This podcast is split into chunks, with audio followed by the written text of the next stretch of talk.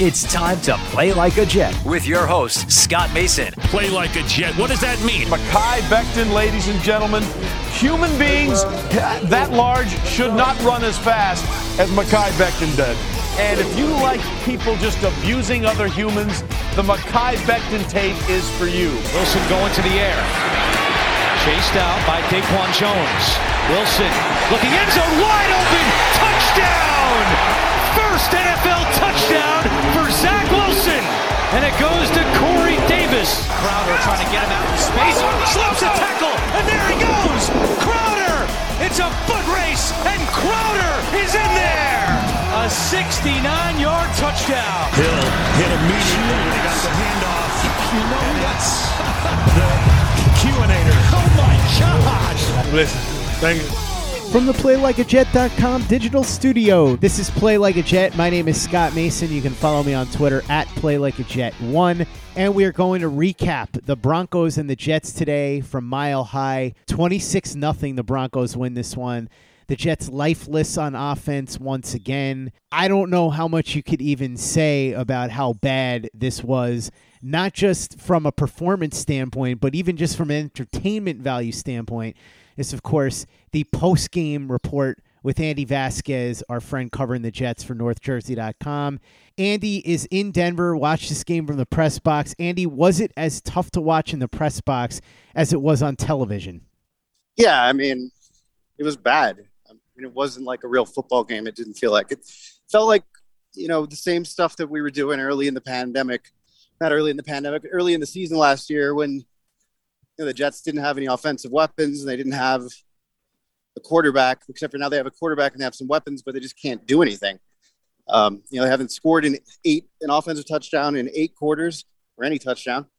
And that's two full games. They're averaging six points a game. Um, now they're making stupid penalties. It, it's all the same. It's all different people and the same stuff. And people, you know, get on us about being negative. But like, what do you want us to say about that? Like, honestly, like, what do you walk away feeling good about from watching that? I, I don't, I don't know. I don't know what it would be. Um, but I would imagine if that's your team, you'd be frustrated that they've gone, you know, two full games in two full weeks without scoring a touchdown. So yeah, it was unwatchable. Um, if I guess that's a short answer to your question. One positive, and I don't want to say this is a major positive, but it's a positive of some sorts. On a day when there wasn't much to look at of a positive nature, Zach Wilson was significantly better today than he was last week. Wouldn't have taken much considering how bad he was. He did have two interceptions, but one of them was absolutely not his fault. Went right through Braxton Berrios' hands. He was 19 of 35 for 160 yards, which sounds terrible, but let's remember that there were a ton of times when his receivers and his weapons around him straight up let him down. Corey Davis had two terrible drops, one of which was a great throw by Wilson on the run under duress what would have been a first down inside the 10 yard line. Corey Davis couldn't come down with it. He had an easy first down to Michael Carter. Carter couldn't hold on. An easy first down to Ty Johnson. Johnson couldn't hold on. A pick that went through Berrios' hands. That would have been a first down. Corey Davis had another drop at another point in the game. So, really, Wilson played a lot better than the box score indicates. He wasn't Joe Montana today, but certainly a lot better. And if we want to take anything positive out of this game, I suppose that would be one of the few things. I mean, yeah, I guess he, he it's hard to evaluate how he played though because you know his weapons let him down. The offense can't score or do anything. So, I mean, look, yes, he was better than he didn't throw four interceptions in his first ten passes. He he doesn't seem to have hurt himself despite taking some punishment. Those are those are good things and you know the whole line that that Wilson and the Jets are going through is that we're going to learn from these uh, you know these growing pains and, and get better. And uh, problem is that the team seems to be getting worse with every game, and it's it's not like it's one thing. It's one game. It's Wilson costs them, and the team plays well, and then when Wilson plays okay, the the rest of the team plays so bad they have no chance. Uh, it, it's just um, you know it seems like every time they, they stick a thumb on the hole in the in the bucket, another another leak springs. So it's very early in the season, but um, again, I find it hard to, you know, take much away from Wilson's performance today just because, I mean, the, the offense didn't score. So I, it's hard to feel good about that when that's kind of uh, the goal. But but again, it could have been worse. He could have hurt himself. He could have thrown, you know, a couple more interceptions, and they could have been interceptions when they when they really mattered. Um, he was able to get through that part of the game without doing that, and I think that's you know something that's not a bad sign. The offensive line let him down big time too. In addition to the weapons, he was under duress all day got tossed around. As you said, he easily could have gotten hurt. Thankfully, he didn't. They couldn't run the ball very effectively either. The leading rusher was Michael Carter, nine carries for 24 yards, an average of 2.7 yards per carry. And Andy, if we're being honest about this, the Broncos were better significantly at every position on the football field, with the possible exception of interior defensive line. So there's a reason why the Broncos were favored by double digits today. I don't think it's that the Jets lost. It's that they lost in such an embarrassing way, where, as you said, the offense did next to nothing. And even the defense, which hung around at points, just got tired and the levee broke, I suppose you could say. And the Broncos were able to get done what they needed to get done. They probably could have scored a lot more points if they converted touchdowns instead of field goals on a variety of different occasions. But again, it's not that the Broncos won, it's that the Broncos won like this and that the Jets played like this. The Jets just did so much to help them win. Uh, I mean, it's like the Jets are already in the situation where they need to do everything right to to be in a game mm-hmm. against a team like this after a bad, you know, loss at home, and then they come out and they don't do anything right. I mean, you're talking about penalties on field goals and mm-hmm. uh, you know just really silly stuff. The stuff that was kind of the hallmarks of of eras of bygone of, of Jets, you know, bad play. So yeah, it's it's frustrating to watch, or or it's got to be frustrating for Jets fans to watch. And it's just one of those things that, like, they did everything they could to help the Broncos win this game when they didn't need to do anything, and it could have been much worse. Like, like Greg Van Roten said that is like the defense actually did a pretty good job of keeping them out of the end zone because it could have been a lot more lopsided, and the Jets were lucky that it wasn't. Hey, it's Kaley Cuoco for Priceline. Ready to go to your happy place for a happy price? Well, why didn't you say so? Just download the Priceline app right now and save up to 60% on hotels. So, whether it's Cousin Kevin's Kazoo concert in Kansas City, go Kevin, or Becky's Bachelorette Bash in Bermuda, you never have to miss a trip ever again. So, download the Priceline app today. Your savings are waiting. Go to your happy place for a happy price.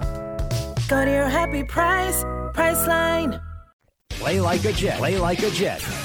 As you said, this was just an undisciplined, ugly performance with the penalties and all that. Eight penalties for 89 yards. Jets shot themselves in the foot time after time and even cost themselves three points because Ammendola hit a field goal from 56 yards. And then because there was a delay of game, it got backed up five yards. At that point, Saleh elected to punt. It didn't get any better from there. That was their one chance to score, and they weren't able to cash in. So, overall, just a dreadful performance. And I think that's why Quinnen Williams said what he said after the game. We're going to go inside the locker room in a second, Andy. But before we do that, because I know these guys talked to you, a couple of them didn't talk at the presser, but they did talk on television. One of them was Quinnen Williams, as I just alluded to. Janae Coakley spoke to him on SNY. She asked him about the big day that he had with one and a half sacks he stopped her and said he wasn't interested in talking about the one and a half sacks. He wanted to talk about what went wrong with the team and proceeded to go on a five minute rant about how basically everything they did just wasn't good enough. And as much as it's frustrating to hear anybody talk like that because you don't want them to be in a position where they have to say something like that, it felt like it was cathartic to hear one of the best players on the team take on that type of leadership role where he was essentially saying what needed to be said. And he very easily could have just focused on the positives and talked about his one and a half sacks. Instead, he chose to address what he feels is really wrong with the team and what needs to be improved upon. And again, there's not a lot of silver linings from today, but I suppose you could say that Quinnen Williams stepping into that leadership role and saying what needed to be said would be a small silver lining. Yeah, I think that's definitely a good thing that that you can take out of this day in terms of uh, Quinnen stepping into that role. Um, I mean, he's in his third year. He should be, he should be doing that. You know, and I thought Zach Wilson said some of the right things and handled himself well as well, which is always, you know, an encouraging thing. Um, but yeah, I mean, look, Quinnen Williams uh, was on a winner at Alabama. Um, I'm sure he didn't envision his early career going like this, and he's probably sick of losing. So it makes sense. And you know, I think everybody at this point is a little frustrated in that locker room, even though there's some new guys. You know, there's enough from last year that they just don't want to do this again, and they're well on their way to doing it again. So I think, you know, I don't think anybody's feeling real good about individual games at this point until they find a way to win it he wasn't the only one who had some words after the game and was fired up. Again, before we go into the locker room and talk about what was said by Robert Saleh and the players who spoke to you guys, I wanted to address what Michael Carter said. And this was something that he actually corrected what I typed out. He said that I misquoted him slightly. I thought that there wasn't a huge difference between what I had typed and what he said. He said you can sort of make that determination for yourself. Here's what I had him saying Our youth shouldn't be an excuse, it should be an advantage. We're told football is a young man's game and we need to start acting like it. I don't want Jets fans getting used to this. We need to show we want to win even more than they want us to. And what Michael Carter said when he corrected me is that he didn't say the last part. He said fans need to trust that we want to win more than they do. Either way, like I said, I don't really think it's that different. But the point is that you can just see that he's frustrated here and he wants to win so badly. And it's hurting him inside that they're playing this poorly. Quinnen Williams is very frustrated. They know something's wrong. I'm not entirely sure what they're going to do to fix it, but at least we're not getting deluged with quotes of players saying, stick with us, it'll get better. These guys understand there's a problem and know that this isn't the path forward, that something's got to be done. Yeah, I mean, I think, you know, they're very good at all saying the right things, and, and that's a nice thing to have, but it doesn't really matter until they figure out how to win games and, and stop doing this and, and having these performances. And it's just, um, you know, it seems like a pretty big undertaking. It's just, you hear the coaches and the players saying that they're close, and then they come out and have a game like this, and it, you know, kind of makes you wonder why they think they're close. Uh, and you never know what's going to turn it around, or if if it's going to turn around, or anything like that. But I think yeah, at this point, I, I think you know the frustration is real. I think nobody it's you know it's a new crop of guys mixed with an old crop of guys but a lot of everybody's young and nobody wants to be part of a team that is a, a, a laughing stock around the league. So nobody wants that to be part of their identity. And um, they're trying to figure out how to change it. And obviously it's not an easy fix. Andy, one other thing that got talked about a lot after the game by fans, by people on television, is that it's only been three games, but Mike LaFleur seems to be in over his head so far. He doesn't seem to really know what he's doing, and he's not helping Zach Wilson, and certainly the offense is struggling.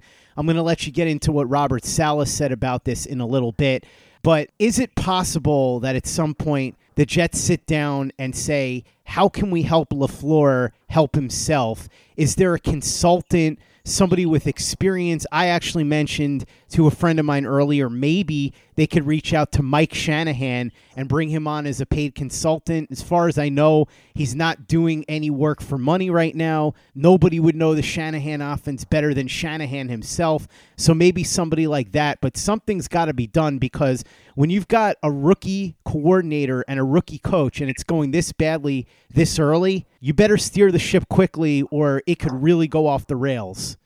Yeah, I mean, I think we have to take a step back, and it is only three games, and and they did play against three very good defenses. But the other thing is like all these defenses are ranked so high because they played against the Jets too, and they've only played three games. Uh, so I don't, you know, I don't know if that excuse. I just think it's too early to like go doing anything like that.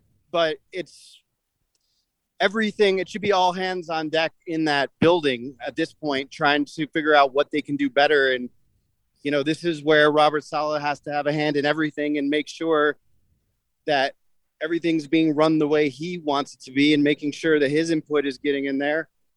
Um, because yeah, it's, it's not now it's a trend. It's not working and it, and it's bad. And I think, you know, may, you may be hitting the emergency or the panic button a little bit harder if Wilson comes out today and looks like he did against New England. Mm-hmm. Um, but he didn't. So that's, you know, it's too it's too early to hit the eject button on this thing and go shake everything up. I mean, we're talking about literally they played their first game two weeks ago, but yeah, they they're going to need to show progress, some serious progress in the next few games, where I think everything will be on the table because, like you said, you know, you only get so many games in a rookie quarterback season to develop them, and uh, you don't want it to go so far off the rails that you can't salvage anything from this. Andy, another thing that has to be talked about, and I know we've talked about this a million times, but after watching today, it's impossible not to have this thought. Corey Davis, who's supposed to be the number one receiver, last week, a disappointing outing. And then again today, five catches, 41 yards, and had those two big drops. Keelan Cole didn't give you much. Braxton Berrios didn't give you much. In fact, that ball went through his hands that I talked about for an interception. Denzel Mims was inactive. Jamison Crowder was inactive, and we still can't figure out what the story is there. I think the Jets coaching staff has run out of excuses. When what you're doing isn't working, you've got to go in another direction. Denzel Mims has got to get an opportunity, and whatever's going on with Jamison Crowder has got to get resolved because say what you will, he's not Randy Moss, he's not Terrell Owens, but he's one of the most reliable receivers that they've had in the last few years. And if he's able to play, he's got to play. Yeah, I mean, as far as I know, he suffered a setback on his with his groin injury last week, and, and that's why he's not on the field. It doesn't seem to be any other reason, but you know, we'll see as as time goes on. And then with Mims, yeah, I mean, he already had one catch for 40 yards in, in the three snaps that he's played this year. You know, nobody else has really stepped up like that. I'm not saying it was him who did anything on that play. It was obviously the throw by Wilson, but like you got to start there really isn't a good reason not to have him out there, especially when you're a team that can't find a way to make explosive plays. And this is a kid with explosive play potential. So to me, uh, the Mims thing uh, continues to be, you know, just ridiculous. You can't say he's he looks great in practice every week, and then the other guys are better than him, but they're not performing in the game. You and and not move them up. So I would imagine at some point soon, it's probably going to change because you got to change something up when you haven't scored a touchdown in two full games. Speaking of changing things up, the guy who'd be responsible for that, Robert Saleh, spoke to you in the press room. Not you alone, but all of the members of the Jets beat. What did he have to say? Yeah, he, I mean, he had a lot of things to say. He was a little downtrodden. Basically, he was asked, you know, his offense broken. He said, it's not broken, but everybody everything has got to be better in terms of everything's just it's not running with the precision that they need. The quarterback isn't getting rid of the ball fast enough. The offensive line isn't blocking well enough. The receivers aren't making the plays they need to make, and the and the plays aren't being called well enough. So, I mean, that's saying a lot without really also saying anything. Um, like we all know that it's not going well, and a lot of people are to blame. But um, they haven't been able to make the adjustment to fix that, and that's on them at this point because it's not like the defenses have gotten harder as the time has gone on. They've had a pretty stiff challenge in all three of these defenses, and I think you know this Denver defense is very good, but was also vulnerable in some ways, and the Jets obviously couldn't find any of those vulnerabilities, which is concerning because even at times against the Patriots and Panthers, they they did find some vulnerabilities there. So um, he also talked about how well the team has been practicing, and again, that means very little to me because it doesn't doesn't matter. They don't we don't you don't get a record for how well you do in practice. Mhm. Nobody judges anybody on that. Um, they need to figure out how to make whatever's happening in practice happen on the field when it counts. So that was another line. I mean, Saleh is staying generally positive. He said there are positives you can take even from a game like this, but you know, he you can see that he knows that this is bad right now, and it, it's going to be tough to turn it around. But to his credit, he has always said that you know they're going to be dealing with adversity, uh, and now they are. So it's it's on him and everybody else in that in that room to uh, get things headed back in the right direction, which is not going to be easy, obviously. We heard from a couple of the players Sheldon Rankins, Greg Van Roten, Zach Wilson. Talk to me about what you heard from these guys. Yeah, I mean Sheldon Rankins uh, reiterated what he said last week, which is like this is going to be a process. It's going to take time. It's not going to be pretty, um, but you know we need to go through this because you're trying to change the culture. I mean, he's a very steady guy, and he said again that this isn't like our standard and it's not going to be who we are, but this is part of like the growing pains process. So that's kind of like the line that fans aren't going to like, but that's how these guys are trying to kind of deal with what they're going through right now. Zach Wilson, he uh, again, he said kind of similar stuff. He, he admitted that it's hard uh, to stay positive when you're going out there and not scoring and, and taking a bunch of big hits, but also acknowledge that like it doesn't do you any good to get down and frustrated because it's just wasted time. So he said he doesn't have a problem staying positive and staying focused on on the moment. Um, but he just also said that he knew it was going to be a challenge coming to a, a team like this that was trying to rebuild everything. And it has been a challenge. He wouldn't say if it's harder than he expected, but he did admit he hasn't been through anything like this before. And he's figuring it out as he goes. And then, you know, Corey Davis, I, I think I mentioned it before, but he said that he needs to do a better job of of making the plays that are there for him. And he also said that he thinks the team is is more talented than this and and too talented to be scoring zero points in a game, uh, which obviously they didn't prove that today. But his point is, and this was a point from everyone in the locker room, these guys they kept saying talking about self inflicted mistakes. That that's what they're that's what's really hurting them, and that's frustrating for them. And they need to figure out how to clean those up. And obviously, it's deeper than that, but um, that would be a good place to start. And I think they, they know that and they understand how frustrating it is to watch because they're they feel it in the locker room. Um, and they're going to try to fix it. So it's a good place to start, but it's clearly this is a process and it's going to take some time for the Jets. Andy Elijah Moore left the game with a head injury. Where are we with him and anything else injury related? Yeah, with Moore, we just know that he's in the concussion protocol now. So, you know, that can be a situation where it, you get out of it pretty quickly or it lingers. Now, usually it means you're going to miss a week at least. So I, you don't know things could change, but probably a pretty good chance he won't be out there next Sunday against the Titans. But um, yeah, and and that was really the only major injury for the Jets today. Um, outside of that, they, they ended up getting out of it pretty clean, um, which again is a, is a another positive in a not so positive day. Andy Vasquez covering the Jets for NorthJersey.com.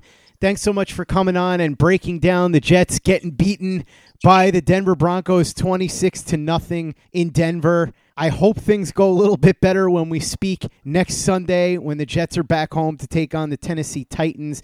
I appreciate you joining me. I hope you have a safe flight home from Denver. In the meantime, though, I know that you're going to be working diligently on material over at northjersey.com where people can check out your work, some of it for free and some of it behind the paywall, but you can have access to Andy's paywall work and everything else at northjersey.com for just 99 cents for six months. I don't mean 99 cents a month, I mean 99 cents for six months, so about 15 cents a month. You get all the great local sports and news. Trust me, it's a great deal. I'm a subscriber. You should be too. Andy, when people go over there to check it out and take advantage of that great 99 cents for six months deal, what are they going to see? Yeah, I mean, well, we've, we've got a full breakdown of Sunday's loss and, and why it was so discouraging for the Jets on Monday. I'll dip into Zach Wilson's performance and what he needs to do to be better and what some of the guys need to do around him to be better. Um, and then talk about the challenge that Robert Saleh faces, you know, trying to change this whole everything around. I mean, it's just such a all encompassing challenge. And, you know, even the fans are frustrated because they feel like they're seeing, seeing the same thing. It's just hard to turn that momentum around. Um, and kind of want to get into that and everything that goes into that. And obviously, we'll be getting you ready for the the Titans with a full preview of them and everything the Jets should expect on Sunday when they return to MetLife for regular season game number two at their home stadium.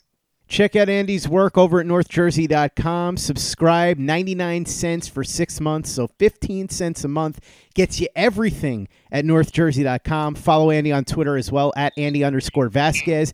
And check out everything we're doing over at playlikeajet.com and the Play Like a Jet YouTube channel. Luke Grant is putting up great videos on a regular basis over there. He's got film breakdowns coming up. I'm sure he's going to have quite a few from this game. So watch all the videos and subscribe to the channel if you haven't already. And give us a five star review for the podcast on iTunes if you haven't done that already. Easy way to help out the show if you like what we're doing. Doesn't take you much time, doesn't cost you any money, but it goes a long way to help us out. So if you could go ahead and do that for us, we'd be quite grateful. And for the latest and greatest in New York Jets podcasts and content, you know where to go.